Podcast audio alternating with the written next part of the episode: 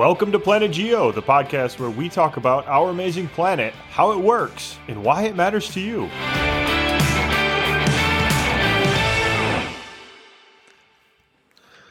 Oh, Chris, man, wow.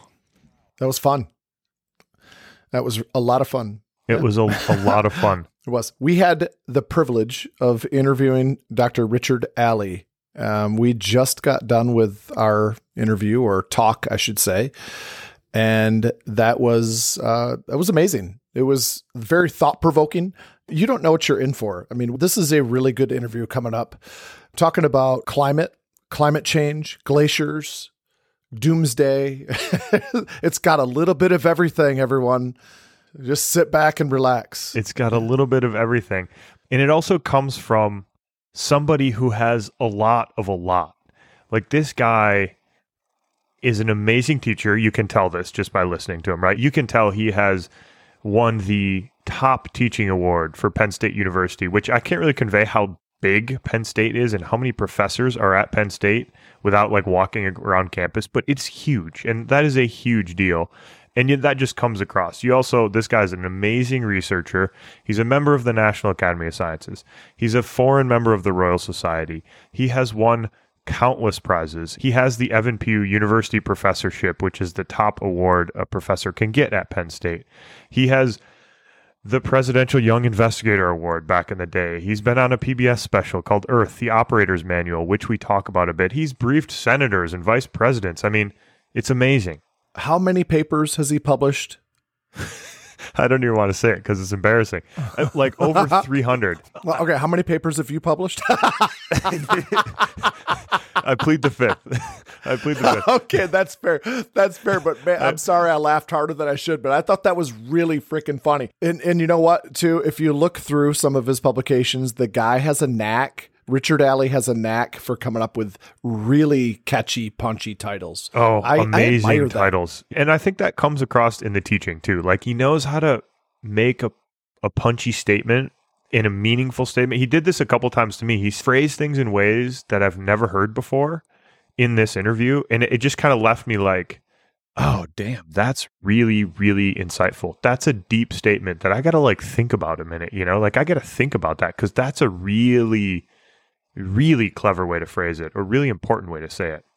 one hundred percent agree. I just got done with the interview with you, you know, and, and Doctor Richard Alley, and I can't wait to go back and listen back on it. Like, I know, I know, I know. I need to. So maybe you all, our listeners, should listen to this two or three times. You know, I, it's just an amazing. It. Yeah, it's worth it totally. and uh, and he's just an amazing guy. I would recommend going to Google and typing in Professor Richard Alley and just watch the videos that come up in the images and videos feed, because he's got some really, really good stuff out there. We only just scratched the surface in our interview of things that he's done, but he can teach and he can explain, and there's a lot of content that he has online. Very good point. Doing my research for this was a lot of fun because I got to watch videos and read stuff that this that this incredible person has done. So without further ado, let's get to the interview. Before we do, real quick, we are your hosts. This is Doctor Jesse Reimink and Chris Bullheist coming at you. Planet Geo interview with Doctor Richard Alley. Let's go.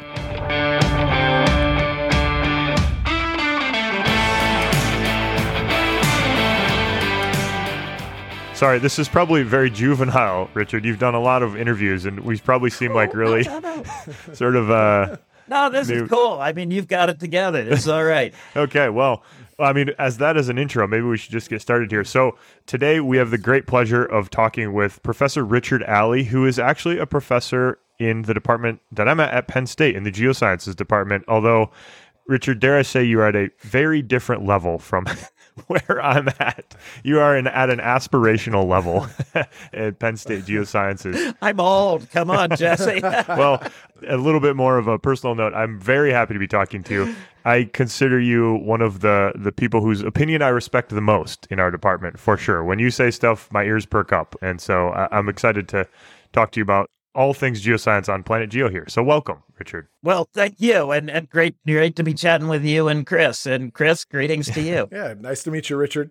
So, yeah. Chris, why don't you why don't you take us away here? Yeah. So, Richard, we always start off our interviews with a question like this. And so I want to ask, was there an aha moment for you? Because there was something definite for Jesse and I where we were exposed to something and we knew right away, this is what we're going into. We're going to go into geoscience and we're not going to look back. So did you have a moment like that? Oh, it grew. Um, maybe Yellowstone, right? So the, the family took us out to the Badlands and the Black Hills one year. We made it to Yellowstone the next year. That's a pretty strong uh, bringing you yeah. on, you know? It's wow. That's a strong start. yeah, yeah, for sure. How old are you, Richard? Yep. Oh, I'm sixty-four. Just turned sixty-five. No, how, how old were you when you went to Yellowstone? Oh, how old was I? I was. Oh dear. So this was upper elementary school and into into middle school. So sorry, yeah. we don't we don't get too personal here on Planet Geo. We don't need the, the details. That's a little faux pas, I guess, asking people. Yeah, I know, but you, you got it. I am sixty-five. There we go. Okay, all right. Jesse's full of faux pas. It's all right. Oh uh, yeah, just one after the other around here. Um. How so?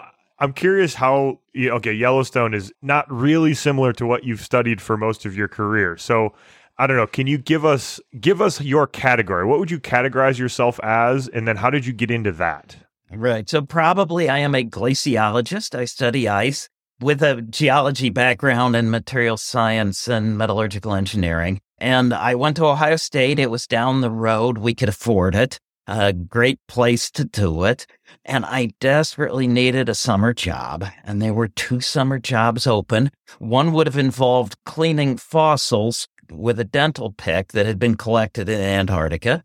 And the other one was helping the glaciologist, whatever that was. Okay. And I opted to Ian Willans of Willans Ice Stream. I helped the glaciologist. And I was finding the fallout from atomic bomb tests in the ice sheet, because we knew what year we blew up Bikini Atoll. The amount of snow on that tells you the average snow accumulation. I was tracing radar reflections from volcanic eruptions in the um, ice sheet to see how the flow had happened. And it was just way cool.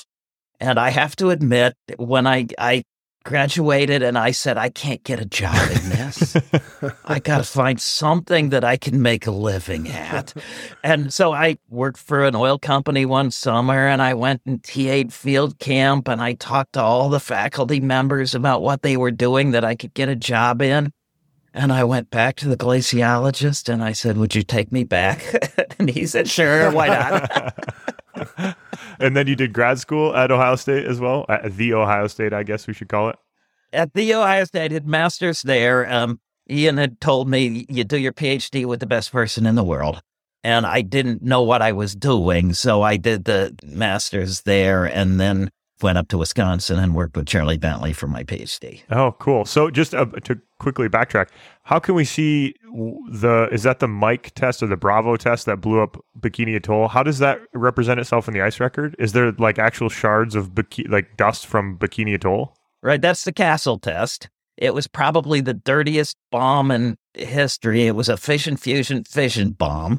So you set off a... a accidental, right? Oh, no, it, it was bigger than it was intended to be, apparently, but it was designed that way. But in nineteen fifty-four, it falls in nineteen fifty-five out of the stratosphere, and it's radioactive. And to this day, if you have a really sensitive sensor, you could drop it down a hole, and you'll get a spike in the, the early, mid-sixties from some Soviet tests, and you'll get a spike in nineteen fifty-five from Castle. We were looking for it in the radiation, you either cesium one thirty-seven or strontium ninety, and um, you can pull those out and identify it. Wow. That okay, that's cool. Richard, is it found somewhere more in one place than another? Or is it, it because it was stratospheric, it, it went around the world, and so it, it injects out of the stratosphere, and so you find it pretty much everywhere. You know, it's it's soluble stuff for the most part, so if it was really wet, it might have washed away, but it's still down in the ice sheet. Oh, that's amazing. That's so cool. Wow. wow. I, that... I had no idea. Okay. Okay, so that's quite a lead-in into your field. I mean, that let's just set the stage. That's one hell of a start to a career. That's totally cool. Chris, I'm, I'm going to take a, I'm going to go for one here. So, Richard... you have an amazing resume and C V. You're a National Academy of Science member. You're a foreign member of the Royal Society. You're at Penn State, the Evan Pugh University Professor, which is one of the top, it's the top professorship within uh, Penn State that you can get. You've won Penn State's top teaching award. So not only are you a world-class researcher, but also teacher. You've briefed the Senate. You've briefed international legislatures.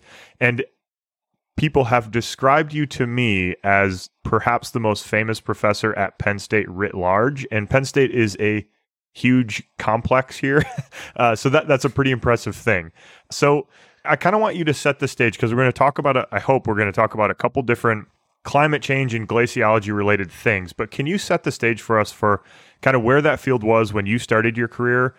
And then we'll kind of hopefully get to where it is now, or maybe we'll jump to where it is now. But what, what was it like when you started this particular field? Yeah, so glaciers, you know, why do we study glaciers? And uh, if you've been watching the news, this past summer, uh, a little glacier fell off of a mountaintop in Italy and killed a bunch of people. So local hazards are important, um, floods and other things.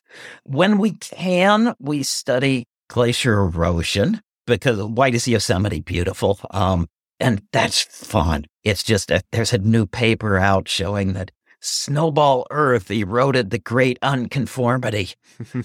Yeah, there we go. Right. So, so this is this is way cool. But what we really do is the history of climate, to learn how climate has changed naturally, to test our models of climate, to test our understanding, and the future of ice and sea level. So there is enough ice in Antarctica, Greenland, and the high mountains to cause huge troubles for people on the coast. So ultimately, we do climate history and we do sea level rise. And the field was working on those when I got into it, but it was just, it was so hard to do things that, you know, how did they learn the shape of the ice sheet? Initially, they were doing uh, traverses where they're getting the elevation from barometers because the air pressure falls. And you'd have one traversing vehicle sit still so it can see if the pressure is changing because the weather is changing. The other traversing vehicle drives and it can see the change from the weather and the elevation. And then they take turns, and you may have three of them doing this. And then if you want to get the velocity, you put a pole in the ice, and then you come back a year later and see if you can find it, and then figure out from surveying where the heck it was. And oh, that's great. Oh. And, right. And now what do they do? You've got S A R interferometry, and you've got speckle tracking, and you've got, you can take a satellite and you can get more data that fast then were collected in the entire world by all scientists up to the time when I started. Wow. And so okay. This is the big thing, is that the availability of data, the availability to learn things has just gone through the roof. We were in a, I mean, and in so many ways, we were in a different world. I'm not bragging, but I, I was uh, did a little bit of pioneering ice flow modeling. I tried something that didn't work very well, but now people have done it better, and it's sort of standard. And my pioneering ice flow model, I carried around in a box under my arm, right? Because it was on computer cards. Yeah, okay. And you take your thesis down to the computer center to run it, and you put it in, and you run it through, and it would come out and it wouldn't work because one of the cards had a had a dog ear on it. Oh no! Oh no! I mean, okay. Right? I mean, what what has, has happened is just the ability to do things has gone through the roof. Our our understanding has gone through the roof, and we're still not there. And this is huge, difficult problems. Our our level of ignorance is at a vastly higher level, but we're still ignorant. Richard, I want to be clear. When you say we're still not there, what do you mean? What exactly are you saying? Right. So the biggest question that we have a hole in right now is how much sea level will rise depending on what decisions we humans make. If you look at the most recent report from the United Nations, uh, the authoritative version of the future, we get about three feet of sea level rise by the year twenty-one hundred under the strongest warming. Except they then put a dashed line on and said, well, if things go wrong, then it'll be way up here almost twice as much. And it could be worse than that. And the fact that at this point, we can't tell if it's going to be this or it's going to be twice as much or it's going to be even more than that is we understand so much more deeply what would go into that, how it could happen, what the things are to look for, but we still can't go to the Senate and say, this is the number.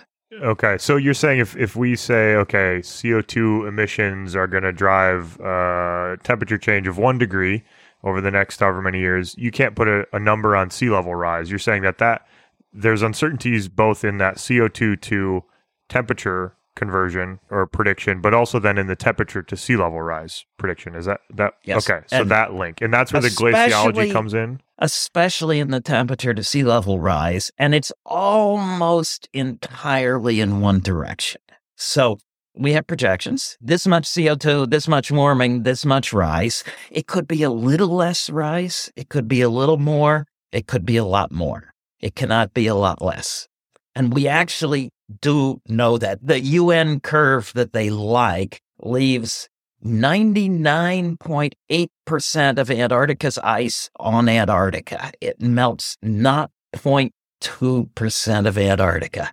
It's really, really hard to be better than that. It's really, really easy to be worse. Okay, so you're saying that, and I think we should just set the stage here, Chris, briefly, that we're talking, the sea level rise is due to glaciers melting and putting all that water that's trapped in ice into the ocean. So I think some people may have missed that step. So that's like the, the driving force of sea level rise here is warming temperatures, melting ice, the ice goes into the water, into the ocean, and that rises. So it's volume of ice into the ocean, basically. And is yeah. it all Antarctica? So, so, oh, sorry. I, we'll probably get to this. Right. I'm probably getting ahead of myself. Sorry, well, Chris. Yeah, I, you are. Yeah, well, we could, we could do this, right? So sea level is rising.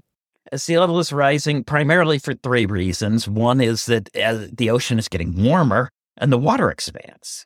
Mountain glaciers, there's a lot of ice in the mountains. There is less ice in the mountains than there used to be because it's melting. It runs down the river. It goes in the ocean. The ice in the mountain is smaller and the ocean is bigger. And then there's some melting going on around the edge of Greenland and a little bit of faster flow around Antarctica that are taking ice from up above the ocean, putting it into the ocean, and that raises the ocean and lowers the ice. So these giant mounds of ice in Greenland and Antarctica are the big deal. If we melt all the ice in all the mountains of the world, it raises the ocean a little more than a foot. And then the mountains are iceless. There's nothing more they can do. If we melt all the ice on top of Greenland, it raises the ocean twenty-three feet. If we re- melt all the ice in Antarctica, it's fifty-six meters. What's that? one hundred eighty oh, feet, wow. Something like that. So that's the big beast. And so when you think about what could happen, it's Greenland and Antarctica. If you think about what is happening, it's mountain glaciers and expanding ocean. Richard, that's a perfect segue into the next question that I want to ask. And also to your point that we don't really know how much sea level is going to rise. When I'm doing my research to get ready for this interview, when you Google Richard Alley, Thwaites Glacier pops up. You know, it's like you're all over the place, and it's amazingly well, interesting. There's first a Wikipedia page, then there's an I M D B page, then there's news links upon news links. I mean, you have, you know, That's if right. you Google Jesse yeah. Reimink, there's like maybe two pages, and then Google's like, uh, these results aren't where you're looking for. If you Google Richard Alley, it's like twenty-five thousand pages of yeah. Richard Alley yeah, stuff. I love it. It's a really deep dive. You're very difficult to get ready for, but so your research is on the, th- or you've done a lot of research on the Thwaites Glacier. And I want to spell that a minute. That's T H W A I T S for those that want to Google that and, you know, see what's going on. But it's often called the Doomsday Glacier. So can you give us the pitch on what's going on and what could happen with this? Right. So I can give you the pitch, and I'll give you a long pitch, and then you can cut it down later because you know how to do this. Right. So an ice sheet likes to get into a balance. Snow falls on top. It spreads under its own weight, and it melts or breaks off at the edges. If you want a, a mental picture, think of making pancakes. And if you pour pancake batter in a griddle, the pile of pancake batter spreads under its own weight. And the only things you really need to worry about, if it's runnier, it spreads faster. If it's on a waffle iron rather than on a greased griddle, it spreads slower. If you hold it back with the spatula, it spreads slower. So basically, that is the picture. Think of an ice sheet as the world's biggest pancake spreading under its own weight. In some places, the bed is a greased griddle. In some places, it's a waffle iron. In some places, it's sort of held back because it has to flow around a mountain that's in the way. And then it has these floating extensions called ice shelves that have friction with their sides. And then how hard or how soft it is. Jesse, Chris, you're, you're geologists. Um, that's geology, ultimately. Okay, so that is that is the big picture of what's going on. What glaciers do when they flow into the ocean, they like to make these floating extensions, which we call ice shelves, and those hang up on a high spot in the bed, or they scrape past the rocky walls of the fjord, and that generates friction. And so they're sort of like the spatula that's holding back the motion of the ice back to where it's not floating. And if it goes faster, it can raise sea level. And if you warm them up enough, those ice shelves thin, and then they break off. And then the non-floating ice flows into the ocean faster, and that raises sea level. So, so there's can I, a can I ask you a quick question there, Richard? How sure. far, how how long is the floating section? Like if we try and picture, you know, some tongue of a glacier coming out into the ocean, how far from shore is it projecting out, this sort of tongue? Typically, I don't know. Maybe right, it's so, not. Maybe there's no such thing as typical, but right. So the range of ice shelf lengths, the the Ross ice shelf is hundreds of miles, and oh, okay. um, the Thwaites ice shelf is just a few miles. Now they're getting it's fairly small, so there's a huge range. Mostly, they generate their drag pretty close to the non-floating ice. So the long extensions mostly are serving to protect the farther towards the middle, and the farther towards the middle does most of the work. So, okay. So the, right. so the ice so, shelf is kind of like a toehold? It's a toehold. It's a toehold. And it usually gets stuck in a bottleneck. Now, I want you to think about the last time you got caught in a really nasty uh, traffic jam. You're driving down the interstate and they've closed the left lane because of construction. And there's this huge backup because you're into a bottleneck. Almost always, glaciers like to end at a bottleneck if they're flowing into the ocean. Because the stuff that gets past the bottleneck is like the cars that get past a traffic jam. They turn on the gas and they take off. And in this case, it turns on the gas, it breaks off, it floats away as an iceberg, and it melts somewhere else. And so usually the ice is sitting in a bottleneck. And you know what happens with, with bottlenecks? You're stuck. And there's lots of cars stuck behind you. But if you could open it, if you could get rid of that lane, all of a sudden the ice behind you speeds up. And for the commuters, they're happy. We're going places. For the ocean, if you open it up, it will... um. It raised the ocean. And so what we see in history, almost everywhere, almost all the time for glaciers, is they'll get stuck in a bottleneck. They hang on. There's all kinds of things they're doing to keep them in that bottleneck. Nothing's happening. If you warm them a little bit, nothing happens. You warm them a little more, and eventually they back out of the bottleneck. Then they break off icebergs that turn on their sides and float out through the bottleneck. And then they fall apart. An example, if you ever get the chance to go to, if, if, Chris or Jesse, have you been to Glacier Bay in Alaska? I have not, no. Unfortunately, go. no. It's wonderful. Yeah? Okay, so Glacier Bay is, you know, it's national park, and it's beautiful, and uh, whales and seals and sea lions and all. You know, it's just the bears on the shore. It's just this wonderful place. When Vancouver discovers it, of course, there's people there, but when Vancouver discovers it for written things going back to Europe, uh, seventeen ninety-four, I think it was, it was entirely full of ice. It's a glacier that's a mile thick up in the middle. John Muir did all kinds of observations in eighteen eighty-eight, and it was retreated fifty miles. And it didn't melt, it fell apart. It backed out of a bottleneck. And John Muir is watching these icebergs fall off and taking these observations that we still make use of. um, and the thing thinned by a mile, and it retreated by sixty miles in sort of one hundred years without primarily melting, just breaking off. Okay, so and that's... this has happened. That, yeah. So th- is that a common... Um... A common misconception that you come across then is that, you know, when you see those pictures, we see these on like Facebook or Instagram or whatever, Twitter, you know, where you've got the, the mountain valley with the mountainsides, and you got a glacier nineteen twenty photo where the glacier is pretty close to the camera, and then in twenty twenty-one when it's like really far away. Is it a common misconception that you come across that that is strictly due to just temperature increasing and getting warmer as opposed to this toehold breaking off and the glacier actually falling apart as you're describing? Like... Yeah. Right. So all of those are warming, including the ones losing the toehold. But the ones that have really changed usually have a lake in front of them. Okay. And so what those did is they backed up into a hole they had eroded. So the warming causes them to back up. Once they get in that hole, rather than just melting at the front and melting on top, they're also breaking off icebergs that can go all the way down the lake, and they can melt all the way down the lake.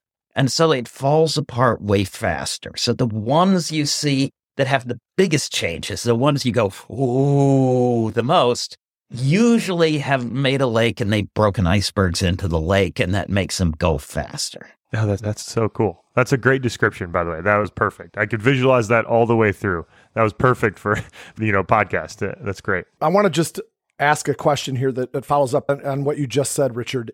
So...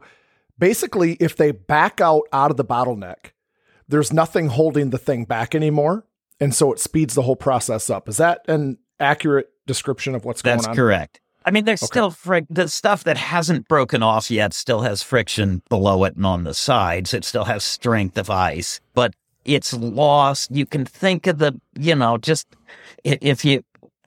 We're trying to find a good analogy, right? So if you made a little tiny hole in the side of, of the pan that you were doing the pancakes in, and the stuff is flowing out, and then somehow you just open that hole. Yeah. Okay. It would go way faster. So yeah. this... Make the hole bigger, yeah. Okay. Make the hole yeah. bigger. Thwaites Glacier is the first place that we expect Antarctica to do what Glacier Bay did, what uh, the, a lot of those mountain glaciers have done that we've seen, that it seems to be the most vulnerable of the bottlenecks that are holding back ice in Antarctica. There's others that are also vulnerable, but Thwaites Glacier looks to be the most vulnerable. And if Thwaites Glacier does what Glacier Bay did, does what the ones in the mountains have done, it is about ten or eleven feet of sea level until it gets to the next stable point. Wow. Because Thwaites Glacier is not draining a little valley in Alaska. It's draining this vast, deep Bentley Trench that my PhD advisor discovered. And so there's this huge space that it would retreat through before it gets all the way back to the Transantarctic Mountains and it stabilizes. Okay, so, so wow. That, is, ten, yes. ten feet. That's really... So I have a couple questions yes. about this. All right, so first off, how well is that ten feet calculated? Like, have we mapped this glacier enough to know that really well? And the second part of that then, after that answer, is probably where's the uncertainty then? In the sea level, like where where does the uncertainty in the sea level rise that you alluded to initially? Where does that uncertainty come from? Sorry, Chris, you're laughing oh, at me right now, on, aren't you? I'm, I'm laughing. You are a funny guy, Jesse. Okay, yeah, our listeners want You know what our listeners want to know, Jesse? They don't want to know the uncertainty in the calculations here. You know okay. what they want to know? They want to know how quick this is going to happen. Okay. All right. Fair enough. That's a better question to start with, but I still want answers to mine. Don't I still want to hear that. Right. Yeah. So, so the sort of, it's, it's three point three meters of sea level equivalent. So, you know, you can do that and it's ten, eleven feet, that eleven feet, I guess it is. And, and that's pretty well known. Okay. So we, we could do better. We could refine that. But I, my guess is most of your listeners, if you told them it's eleven feet and it could be ten, it could be twelve, they don't care. Yeah, okay. It's a holy bad word. This is not a good thing. Yeah. Um, how fast it is, could be. The big issue is, will we kick Thwaites out of the bottle? And that is a that is a hard issue to do. Once it's kicked out of the bottleneck, there there's various things. It will try desperately to get back to the bottleneck. It might break off icebergs so fast that they jam up at the bottleneck. So there's a lot of possibilities.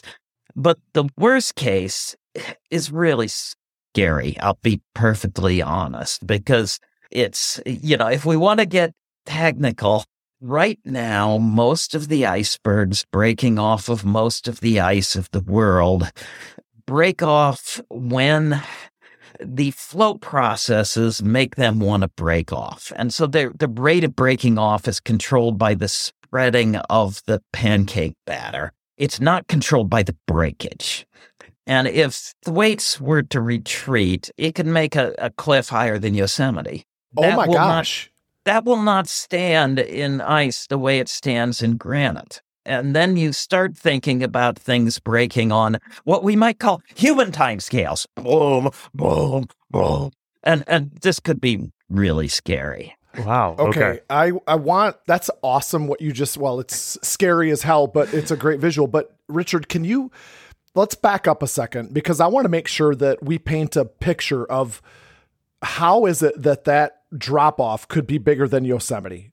Can you right. describe that for me again? Let's just, let's take a step back and go through that description again. The Thwaites Glacier is a, a fairly narrow, fairly narrow, right? So it's, it's seventy or eighty miles wide, and it's fairly shallow. So it's fifteen hundred feet or so, and that's the bottleneck. But behind it, it's a lot wider, and the deepest spots back there, the ice is just almost four thousand meters thick. And four thousand meters is, you know, well over two miles. And there's all kinds of ways that you could think of that it wouldn't expose that whole cliff to the to the ocean. But if it happened to expose that whole cliff to the ocean, it would break really, really fast. Okay. At the worst case, the ten feet is happening in a, in decades or probably shorter? in decades, maybe wow. shorter. And wow. Okay. And it's it's a little. We have seen a glacier retreat, uh, floating ice, not on the ground, but we've seen floating ice retreat. That it did about thirty miles in, um, you know, a few weeks. Uh, so, you know, a few miles a week.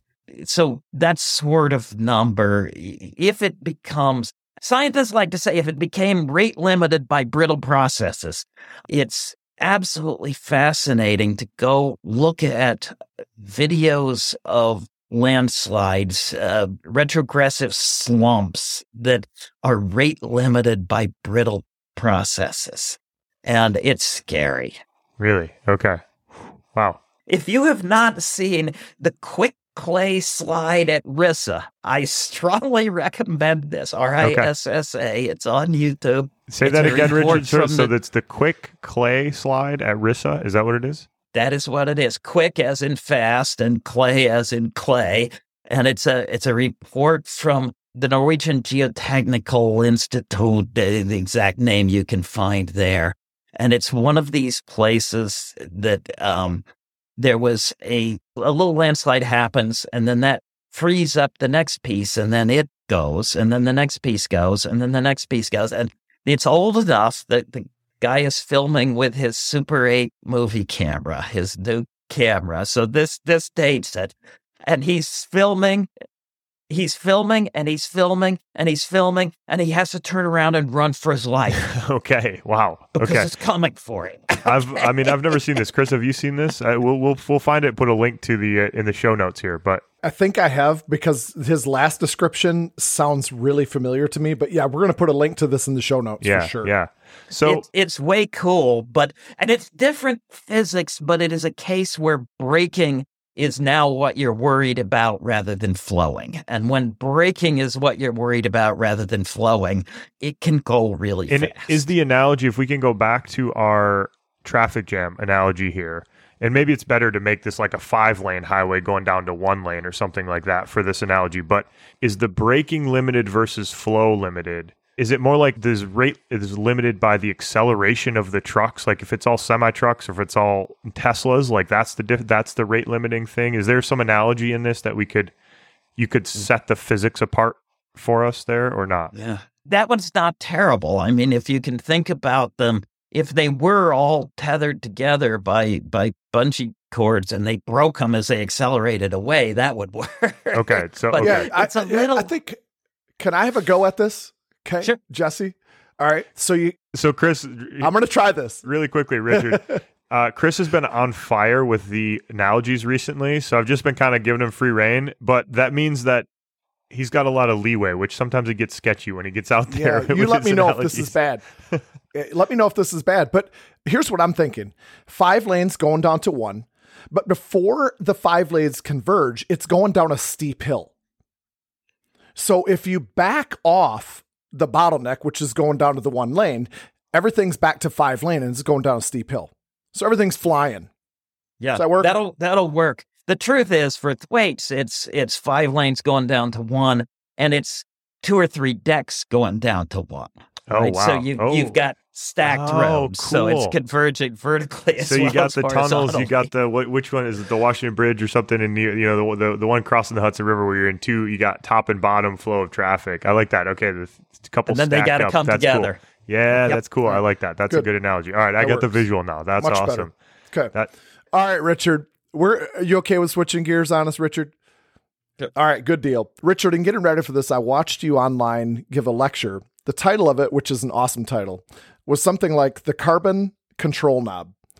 Can you, I want to talk about this, and then I have some questions that I wrote based upon the lecture. So do you remember this lecture, first of all?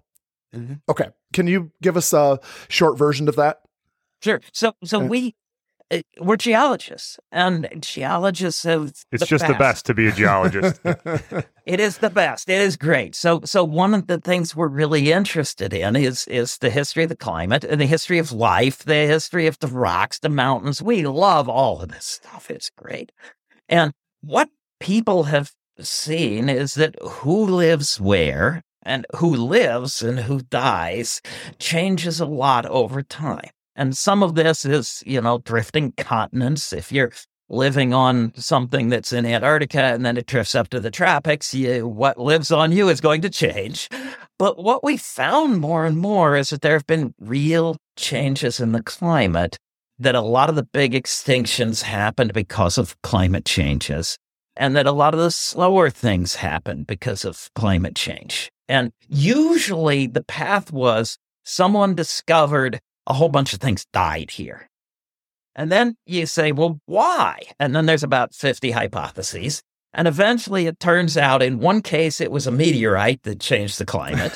And in basically all the other cases, it looks like it was the climate. Usually a volcano changing the climate by belching out vast amount of C O two. But when you start reconstructing climate and then ask, what controls it? And there's a huge number of things. There are so many knobs that control the climate, and they're all interesting, and the geologists get to work on all of them, and this is one of the cool things to being a geologist. But it turns out the biggest one has been changes in carbon dioxide. And some of those have been driven by changes in volcanoes. Some of those, the meteorite that killed the dinosaurs hit a bunch of rocks that were full of carbon and put a lot of carbon in the air in a hurry. Some of them have been ice age switches where carbon moves into the ocean from the air and then out of the ocean into the air. But the biggest control on fairly short times up to really long times has been natural changes in carbon dioxide. And so you put together histories of carbon dioxide, you put together histories of temperature, you make sure you understand this is a change in temperature caused by carbon dioxide. Now, the change in temperature may change carbon dioxide that changes temperature, so you got to get it right. But when you actually get it all right, the climate history is more a history of carbon dioxide than anything else. You then ask, where does the human change in carbon dioxide rank on this? And the answer is, if we burn the fossil fuels that we know about, we could be almost as big as the biggest things that nature has done, and faster than just about any of them except the meteorite that killed the dinosaurs. And if you ask, how good are our models, the models that we're using to project the future, how good are they in the past? Either they're really good, or the carbon dioxide changes the climate a little bit more than the models like, not less. That's a great segue then into my next question, which is, can you run down for us how we are able to determine carbon levels in the past back in time? And then also, I think more difficult for people to understand is, how can we possibly determine temperature back in those same time periods? Right. So, so doing paleoclimate, I get to teach this class, and um, I spend a whole semester trying to to do this next little segment, so I'm going to be a little bit brief. Yeah, yeah, for sure. Um, carbon dioxide history, as far as back as, as we have ice cores, is actually really easy. The ice core bubbles have carbon, they have old air in them, and ice is a really, if the, the clean, cold ice of Antarctica is a really good bottle for old air. You drill it up, you get an age for it, which takes a little doing, but we can do. You get a brilliant ice core scientist like Ed Brook or Jeff Severinghouse. They break the bubbles, they suck them out, they analyze them, they tell you the C O two, and they've got it. Older than that, it's a little more challenging. Okay, so there's a lot of things that people use. You can, in part, just do a, a, a bookkeeping. How much C O two was coming out of volcanoes, how much was being buried as fossil fuels. Um, so there are models that try to do bookkeeping. You can look at, um, if you were a leaf of a maple tree or a ginkgo, they're really good. You have to breathe, and you need C O two to come into your leaf so that you can make sugars and other things. But when you open up your, your little stomata, your mouth, To, to breathe in C O two, you lose water. So when C O two is common, you only grow a few mouths so that you don't lose water, and then you're happier. And when C O two is rare, you have to have more mouths to get C O two. You can find fossil leaves, you can flip them over, and you can count the density of stomata and find out uh, then how much C O two was. There's a bunch of other things that go on, and usually these drift into isotopic indicators of some sort. So carbon comes in various flavors. There's carbon twelve, and then there's carbon thirteen that has an extra neutron, carbon fourteen that's radioactive that has two extra ones. Plants will prefer to use the carbon twelve. It's a little more chemically reactive, and it's a little faster diffusing. And so when carbon is common, they make things that are really rich in carbon twelve, and when carbon is rare, they have to use more of the carbon thirteen, so you can find carbon twelve, carbon thirteen ratios in various things. So, and you use all these different, there's, when carbon is common, the ocean gets acidified a little bit, and that affects the ionization state of the boron in the ocean, and um, that in turn affects how much and what isotopes go into carbonate shells. So you could go to a carbonate shell and you can look at the boron in it, and that tells you whether it was was a, a charged or an uncharged form in the ocean, which tells you how much C O two was controlling it. It's it's and you do all these different things, and they really agree pretty well. So you have a good history of of that. Okay, that's uh, to, amazing. It's amazing. It's, it's just yeah, amazing. It's so cool. I mean, it's, it's, I, I just sitting here just is. thinking, this is, you know, there's so much, so many different types of indicators. It's, it's really shocking. I mean, I've never heard them sort of listed out like that in, in sort of consecutive order, but there's so many different types from so many different places. It's a really impressive data array, actually. It's, I, I don't know. Yeah. That it just is. struck me as very, very cool and very impressive. It's, it's okay. wonderful. Okay, so the Temp- temperature. Temperature, yeah. Right.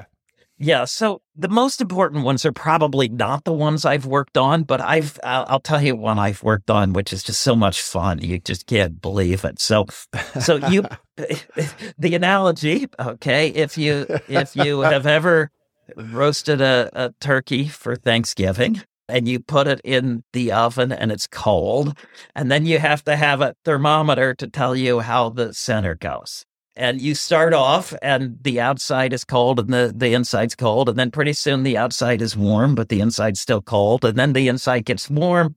And it takes some hours for the inside to get all the way up the hump.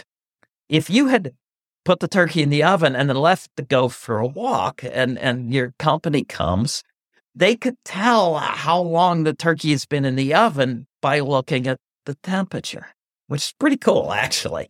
So it turns out that if you go to Greenland or Antarctica, you drill a, a hole through the ice. It's a two miles long. You wait for the little tiny bit of heat from your drill to spread out, and then you measure the temperature. A mile down in Greenland is colder than the top, and it's colder than the bottom because it has not yet finished warming up from the ice age. Whoa. And how cold it still is, actually tell, we sort of know when the ice age was. So how cold it is tells us how cold the ice age was in Greenland.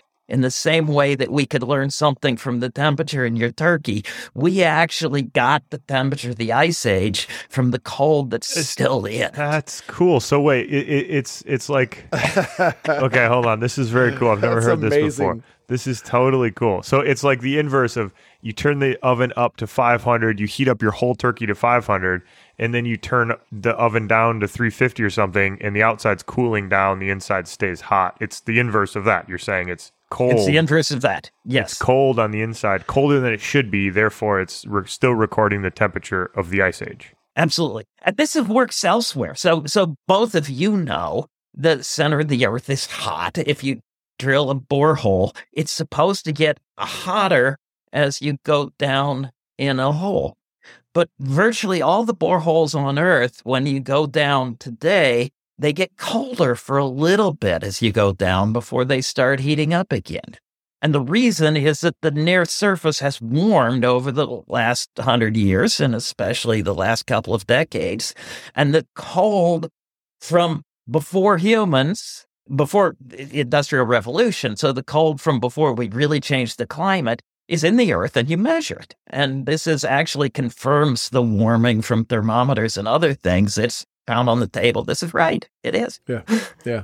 That's very amazing. Cool. What that, an awesome analogy. I love that. It's that, so that good. Drives it home. That's right. It, All right. That's right. It's going in the lectures, you know. It is. I'm stealing it, Richard. I'm going to take that. Um, that. I steal things all the time.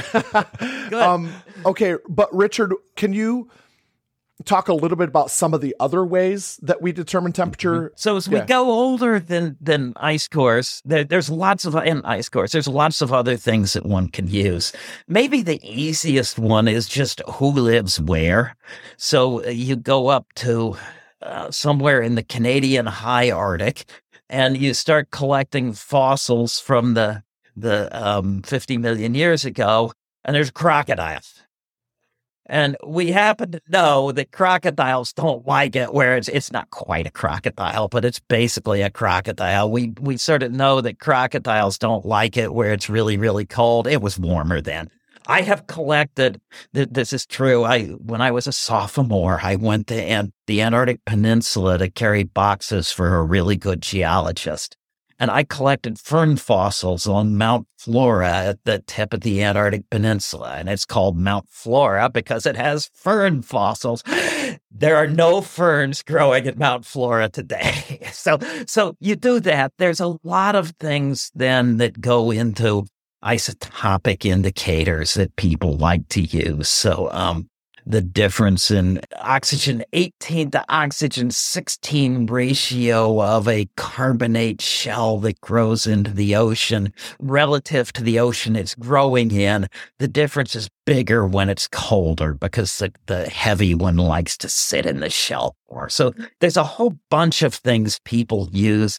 They're doing fantastic new things with not just isotopes, but clumped isotopes, and whether it's two eighteens sticking next to each other versus eighteens just sticking with sixteens turns out to be a thermodynamically controlled, and it's actually a pretty wow. good indicator. So there's a whole lot of just, you can't imagine how brilliant some of these things are. Um, Jeff Severinghouse, Ed Brook, friends, I helped the tiniest little bit with some of this that you can, snow falls on an ice sheet, and um, it the spaces are open down to about two hundred feet before the bubbles get closed off. And if you get a temperature gradient across that, so the surface has warmed or the surface has cooled, it turns out that gases, someplace that's not well mixed by the wind, tend to separate just a little bit by weight when there's temperature differences. And this is actually something that was tried in the Manhattan Project for separating isotopes of uranium. It's not the one they finally used, but they tried it. Well, when the temperature warms at the surface, the bubbles start trapping very, very slightly anomalous gas, which is easily measured. And you can say, wow, that's where the surface suddenly warmed. And you can say how much the surface warmed. Very cool. Yeah. So, oh, and is that cool? So, I mean, so when we get to abrupt changes, you can say, yes, that's how much. And we know, plus or minus a degree, that was ten degrees. You know. So the takeaway is you scientists can determine temperature accurately and back yes. in time. Okay. Yes. That's the takeaway. That's awesome. Mm-hmm. What, what an exciting thing to do. It has to be, Richard. Like, I'm serious. I'm, I'm listening to this, and if I was a young, much younger person and I'm contemplating my future, this would be something that I think would get me very excited. Like yeah, something I could latch on to. They pay us to do this. It's I know, that's crazy. Well, great. And I mean, be, be honest, Chris. You, you you go to these beautiful places with students, and the places that Jesse goes, right? These are fantastically beautiful places doing very, very interesting things. And sometimes he gets a helicopter. I know, I know. I, it's mostly swatting mosquitoes. Yeah, they haven't caught on to Jesse's scam yet, but they no, will. That's uh, right. Yeah. Stop stop saying that, Richard. No, nobody's checking. Um, all right, Jesse, why don't you take this next one here? Do you want you want to do this? Yeah, so I think the um, back to the control part of the carbon control knob in your title. Like how you said it's kind of the primary control, or it's a bigger control than the other ones, carbon, C O two in the atmosphere. How um, dramatic have these been in the rate of change back in time? Right. So we look at rate of change. The one that stands out is a meteorite that kills the dinosaurs, because you're you're sitting there behaving yourself, and then this meteorite hits and, and it blasts. First of all, you you was danger of burning up because stuff is falling back from being blasted above the atmosphere, and then you're going to freeze because the sun is blocked by the little pieces that haven't fallen down yet, and then you're going to get cooked because the, the C O two has made it hot, and that's really fast. After that, nature has made big changes, and probably a little bigger than what we're likely to do, but if we continue on sort of fast burning, if we do the, the higher C O two emissions path that humans could be on, we will rival the biggest things that nature has done in size and maybe faster in speed. I actually helped a little with a paper that looked at this as part of a U S government report a decade ago that we then published, and We humans hadn't quite come out of the natural envelope, but we were getting pretty close to it. So we could be a really big deal. Okay. That, that yeah, that's really interesting. So, Chris, I want to ask this question because you addressed this in the lecture that I watched, or one of the many lectures I watched online. I want to ask how you would respond or how you do respond to people that say, quote unquote, climate has always changed, so we don't need to worry about a changing climate? Absolutely. So climate has always changed. And that is a very strong reason to be concerned about climate change. And we'll do the analogy. Have you ever met anyone who said, fires have always occurred, so we should not worry about those kids with the illegal fireworks in the gas can heading up into the tender, dry hills? that's, a, that's a funny analogy. I like that have one, you, Richard. Have you ever met anyone who said, people have always died, so I don't need to worry about that guy in the mask coming after me with a chainsaw? Right? Fires have always occurred, so we worry about arson. People have always died, so we worry about murder. Um, climate has always changed, so what do we know? Climate change has always affected living things. We see the record that extinction was when it got too hot in the tropics for large animals to live there. That we see the record of climate affecting living things. So climate change is important. Climate change for many reasons, but especially C O two. So our C O two is especially important. You look at this history, and I think if anyone who seriously looks at it becomes more concerned about what we're doing, not less. Yeah, that's right. That is very, very well put. Um, I love the logic in it. It's because climate has changed in the past that we need to be concerned about it. We need to study this. We need to know everything that we possibly can about it. I, I love that thought process. That's awesome. So, Richard, I have one final question for you. But before we get to that, really shortly, I want you to tell us what you think every human should know about the geosciences, like a, a one statement that you tell every student that ever comes into any of your classes or anything you do on P B S. Like, do you have a a singular thing that you think people should take away? Right. Geosciences help people. We need a few of you to come join us and do it. And we need a lot of you to recognize the good that we can do together. Oh, wow. That's... That's amazing. Okay, I'm making a sign of that, and I'm putting bite. it in my That's office. Right. We need a few of you to come join us, and a lot of you to pay. That's great. Well, okay, Richard, this has been very fun. We've taken up a lot of your time, but we have to ask our final closing question we always ask everybody. What has been your best day as a geoscientist? I suppose my best day as a geoscientist is also my worst day as a geoscientist. So we were... We were up in Greenland, we're working on an ice core, and we're trying to find out whether it really is true that the climate can change abruptly.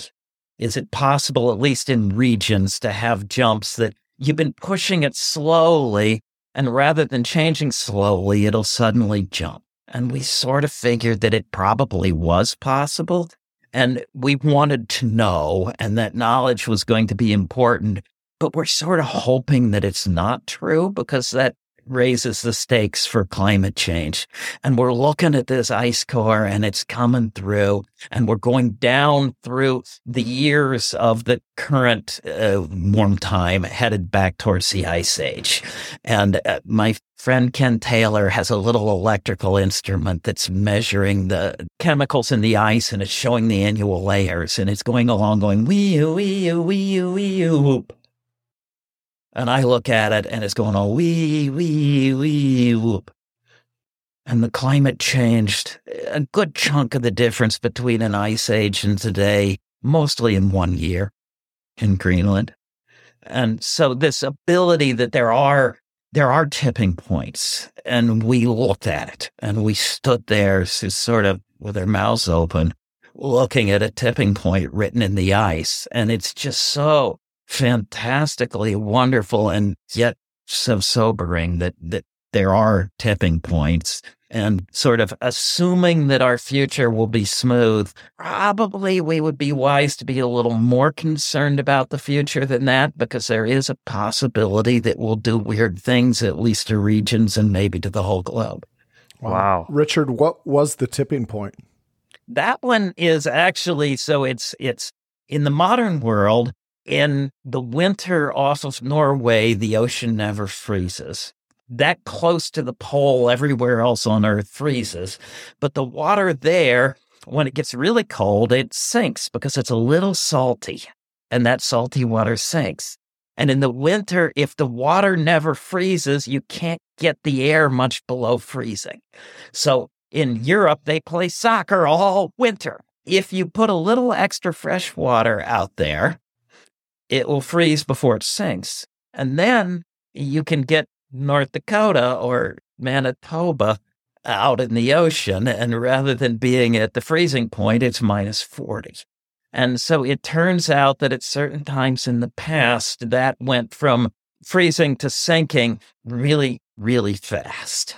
And that had some global implications, a lot of regional ones. It is not the most important issue in our future, but it's one that we could change that system somewhat. But as an illustration that there are surprises in the system and occasionally something happens, it was really, really powerful. And a lot of science has come out of, I got to chair this National Academy's panel that looked at abrupt changes, and then we've gone on from that.